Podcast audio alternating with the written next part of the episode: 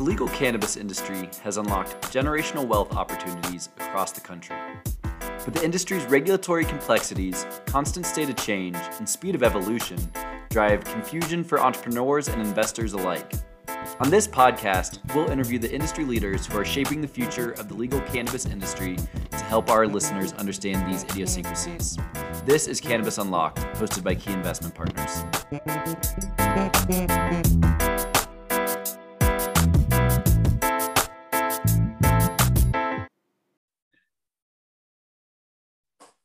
Hello, everyone, and welcome to the latest episode of Cannabis Unlocked. I'll be your host today, Jordan Youkilis, one of the founding partners of Key Investment Partners.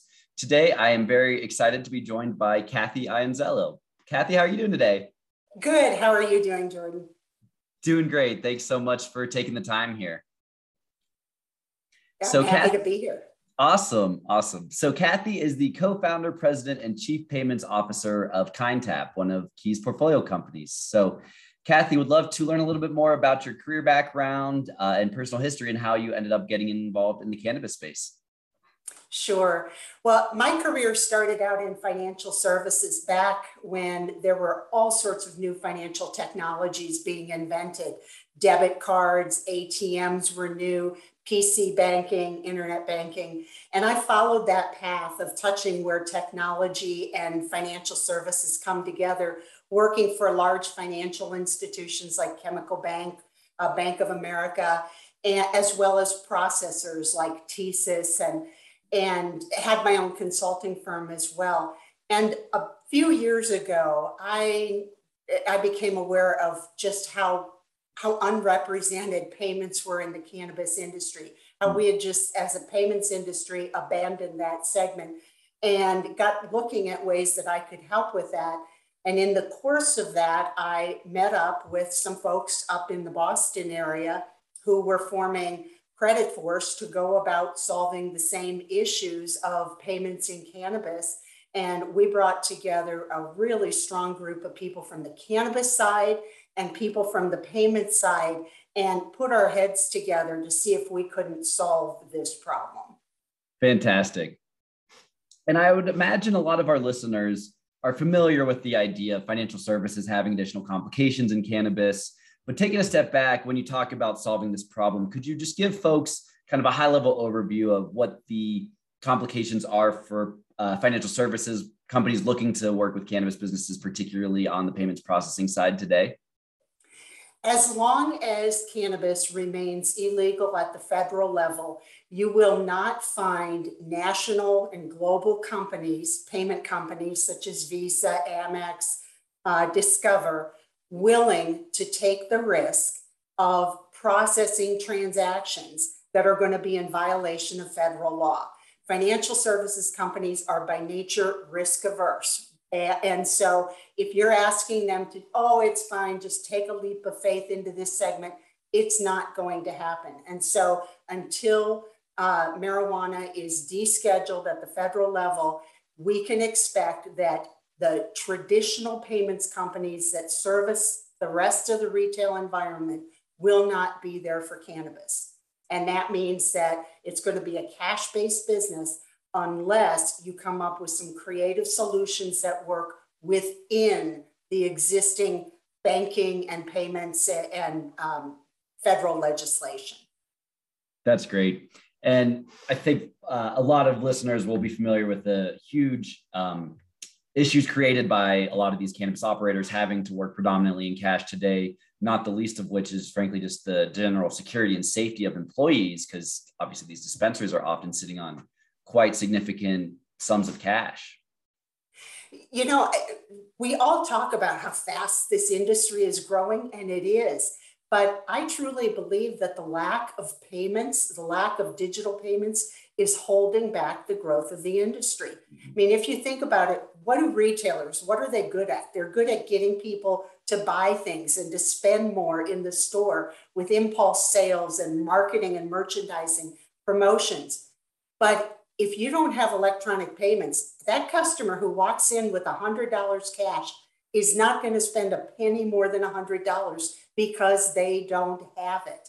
Mm-hmm. And so when you think about if you could get especially credit into the store so that people didn't have to be thinking about how they're going to pay before they decide where they're going to shop and what they're going to buy. It's going to change the dynamics in the store and let the retailers really be freed in cannabis to use all those merchandising and marketing techniques that every other industry takes advantage of. Absolutely. Have you noticed any trends in how much customers typically spend if they're using cash versus credit or debit? There's been a lot of evidence, certainly in other industries, about the, the up uh, take in purchases or the increase in basket size when you move from cash to debit or from cash and debit to credit. Um, in our case, while we're live with credit, it's just too soon to have good statistics mm-hmm. because we only came out of pilot late last year. Sure, sure. And so diving further into Credit Force's solution, how are you navigating these complicated regulatory landscapes to provide an attractive product for customers? Well, with KindTap, we created a company that is also a closed loop network meaning we have contracts with merchants and we have contracts with consumers, and we agree to work with the merchants and the consumers to move the money electronically. We do not do that over any Visa or MasterCard rails. And so our revolving credit product and our bank pay uh, from the bank account product both move through a regulated financial institution through the ACH network. Mm-hmm. That's really interesting. And Visa recently came out with uh, a press release around the fact that they're not going to continue processing payments that they know are being run, uh, I guess, you know, illegally or fraudulently on the rails. And I'm curious to get your thoughts on how you think that's going to impact the payment solution sector of cannabis today. Um, yeah, first of all, to clarify, Visa is cracking down right now on what we used to call in the industry scrip machines, okay. where they're ATMs that are made to look like ATMs when, when the transaction hits the ATM network, but they're really not being used for dispensing cash. Mm-hmm. And Visa has just sent out a note to its bank clients reminding them that that is against their rules and that they cannot tolerate that. And so it's going to take a, a little bit of time for that to work its way through to the industry. But those cashless ATMs are coming out of dispensaries the way they're being used now. I saw the very same thing happen years ago in the gambling industry hmm. where mm. they were using it for that. And so there's precedent for this. And um, so, what it means for payments in cannabis is you can't cheat. You can't come up with a solution that's gray. You mm-hmm. can't call it one thing when it's something else and expect that you're going to get away with it forever. And so, a cannabis retailer who is relying on a payment system that operates in that gray area at some point is going to face disruption when it's ripped out because it's not ripped out quietly like okay, and next year maybe we'll be taking it out. It is like gone as of today. Hmm. Yeah, that's wild. And you mentioned you saw something similar in gambling. I'm curious how that played out in that sector. The scrip machines went away. Mm-hmm. They simply went away. And the companies that were using it went back to cash. And now, of course, there are ATMs everywhere. Physical ATMs are fine. Physical ATMs in dispensaries are fine but they have to be spitting out cash.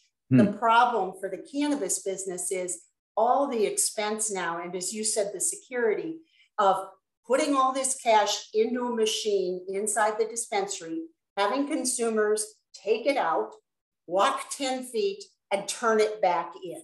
That's incredibly inefficient, yeah. but that's what the industry is going to face and unless they adopt solutions such as KindTap is putting forth that really do, in compliance with laws and regulations, get rid of the cash. Hmm. That's interesting. And so the issue would it be correct to say because I mean theoretically people could be using a Visa debit card to get cash out of that ATM and then turn around and buy it. So is the is the difference with the cashless ATM model that there's no deniability, I guess, on Visa's part? Yeah, the issue with the cashless ATM model, there are several, but one is consumers are being misled to be told it's debit. Um, two, the networks are being misled. The reason they make you round up to the nearest five or ten dollars is so it comes in looking like cash to the network. Mm. I mean, that should be a big red flag that there's something being hidden, trying to be hidden here. Um, so as long as the machine is literally producing cash, is a true ATM, it's fine. Mm-hmm. But that little terminal that is the cashless ATM is in violation of the network rules. Got it. That makes sense. And do you have a sense of what percentage of dispensaries across the nation today are using this cashless ATM model? The number is very high. I, I mean, there is a lot of volume going through those cashless ATMs. And I think really what we're going to see is that shift um, until KindTap and other alternative payment forms get there is going to go back to the ATMs. Got it. And so you mentioned that Kind Tap launched a pilot program last year. And so would love if you could walk listeners through what that pilot looked like and how the company's evolved since then. Right. Well, we actually launched our product, but we kept it in pilot. And, and by that, I mean, we didn't build something that was kind of a prototype and then, oh, there's demand, let's move. We built a scalable solution to solve this problem of, of lack of digital payments for the industry. And earlier last year, we launched our product Bank Pay, which pulls funds from the consumer's bank account via the ACH to pay for purchases. And then late last year, in, in the fourth quarter, we launched our credit product, which is a true revolving line of credit. But we tweaked a little, a little for cannabis because it's not positioned like uh, you know your Bank of America credit card or your Capital One credit card in that you can pay 2% of the minimum balance for the rest of your life and interest like crazy. Rather, we price it or, or we position this product so that to the consumer from a payback and access to funds perspective, it looks and acts more like buy now, pay later. Mm. So it is a true revolving line of credit but with payment terms that you pay off the, the total um, amount of the debt much faster. The thought, what we're trying to do is allow dispensaries and customers to not have to think about how they're going to pay before they go to the dispensary. Mm-hmm. And so today, what happens on payday and the day immediately after payday at a dispensary? The lines are tremendously long. Well, with credit, somebody could go to the dispensary on Tuesday knowing they're getting paid Friday and not have to care because they're putting it on credit and they can budget their repayment of that in their, their normal bill payment process as they pay off their credit card or their card line to us. Their Got credit it. line. Interesting. And does that credit line work for both in-store purchases and delivery? It is, um, yes, the, yes is the short answer. Um, it is kind of like the, the um, pay with PayPal button that you'll see or the pay now with Amazon, where we provide the credentials for the consumer payment. We integrate it into the software that's running the e-commerce platform for the merchant or the in-store ordering menu so that the customer can simply identify themselves through the purchase process as they're doing already. And then we've linked their KindTap payment account information to their profile at the dispensary. Very so it's just a push of a button and the order's complete. And that is so important. Like with delivery, I mean, the economics of delivery are really being held back in this industry because people aren't really buying cannabis with e commerce, they're ordering it. And let's say it starts to rain and I placed an order that I was going to go pick up. I'm not going out in this rain and I forget about it. And so the dispensaries just had all the expense of packing the order and now they get to go and unstock it and in some states destroy it. Um, same thing with delivery. You know, I show up at your door and I've got your cannabis, but you can't pay for it. You don't have enough cash on hand to pay for it. So I can't leave it to you so I have to take it back.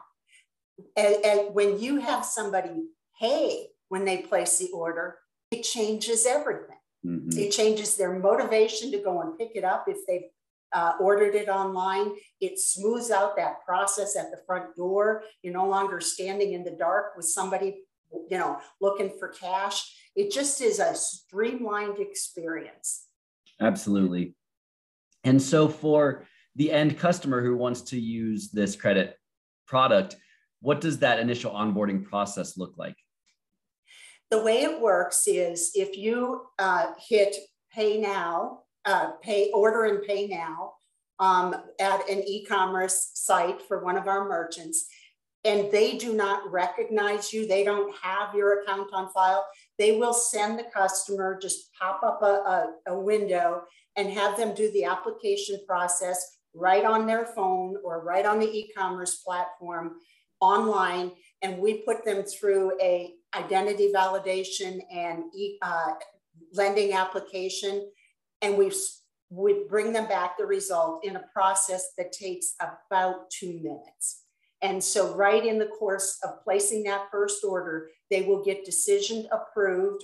If they're declined we ask them if they'd like to use the pay from the bank account product and their first order is just automatically put through once that application is done.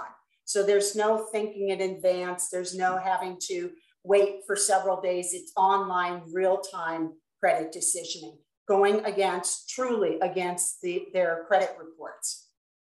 Fantastic. And are there specific geographies that you're working in today? We started out um, by focusing on uh, it, it, has to do with the integrations that we've completed. So we started out focusing our bank pay product in the West Coast, and we launched our um, credit product in the East Coast, up in the Northeast. Uh, we will be rapidly expanding throughout the country through these integrations that we're doing with e-commerce and POS platforms that are already servicing the industry. That makes sense. So your relationship then was predominantly with the the tech platforms, not the end dispensaries themselves. Is that the right way to think about it? Yes. If if a company were to try and take payments into the industry one dispensary at a time, that's a, a long haul before you start to make any progress. The need in this industry is so great that we believe you have to tap into the existing infrastructure that's servicing it and add payments to that rather than trying to start by scratch selling dispensary to dispensary. Makes sense. And so, one of the questions that we get asked quite a bit uh, as it relates to anything in the financial services industry is how do things change after legislation change, particularly, probably most near term being the Safe Banking Act? Well, unfortunately for the industry, the Safe Banking Act will not solve the payments problem. It will make getting a bank account easier for cannabis companies, and that's a good thing. But the Safe Banking Act is not going to be enough to make Visa and MasterCard comfortable with their product being in direct violation of federal law. And so until you get to the complete repeal of uh, prohibitions at the federal level, unfortunately, the industry is going to be relying on non traditional payments. That makes sense. So it sounds like there's quite some runway, runway for you and the Kind Tap team to come in and, and fill that void. It's, no question, it's good for us, um, but you know, it, we're part of this industry too, and it is difficult to see an industry held back in so many ways by so many uh, laws that are just different at the state level than the federal, and the federal has the ability to prohibit the states from giving the freedoms to the companies that they would be willing to. Yeah, it's uh, it's such a convoluted and, and, and wacky regulatory landscape we operate in. yes, yes, it is. Well, Kathy, this has been so much fun. Thank you again for joining the podcast today. Uh, as we wrap things up, I'm curious are there any requests you have the audience or anywhere that folks can go to learn more about Kind Tap if they'd like to sign up themselves? Well, the one thing I'd say is we're still seeing so many examples out there of dispensaries using non compliant payments Um, I, you know, recently I talked to somebody who used a credit card and just be aware that you are you're skating on thin ice and that ice is going to break. And so start planning for when it does. Start now looking at other options because if you put your head in the sand and say, we'll get through it, it won't impact me, you're going to have one day when you're really sorry that you did that. So, you know, not not trying to scare people here, but saying, I've been through this before in other industries. You can't, you can't skirt these regulations and just hope. You have to start planning ahead. Absolutely. Well, Kathy, thanks again. And I hope that you have a great rest of your afternoon. Great. Thanks a lot, Jordan. Uh, take care. Bye bye.